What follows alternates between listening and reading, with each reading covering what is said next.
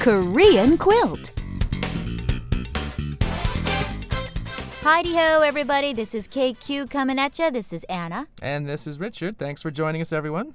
Thank you, thank you. So, we've been working on our store vocabulary in Korean these past few days. That's right. And today we're continuing right along, learning how to say that we'll come back later. Exactly. And in Korean, that's 나중에 다시 올게요. Right. 나중에 다시 올게요. And here, the 나중에 means later, the 다시 means again, and the last part of the verb 올게요 means come back in the future tense. So, once again, and a little slower, that's 나중에 다시 올게요. I'll be back later. 나중에 다시 올게요. And more naturally, 나중에 다시 올게요. 나중에 다시 올게요.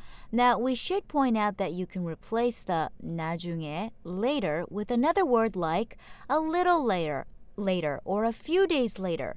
In the first instance, a little later is 잠시 후. While a few days later is 며칠 뒤에. So we'll try a few examples and see if our listeners understand which expression we're using. Listen carefully.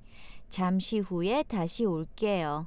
This one is I'll be back a little later. Okay, mine get ready. 나중에 다시 올게요. I'll be back later. 며칠 후에 다시 올게요. I'll be back in a few days. Perfect. And how about us, Anna? Will we be back too?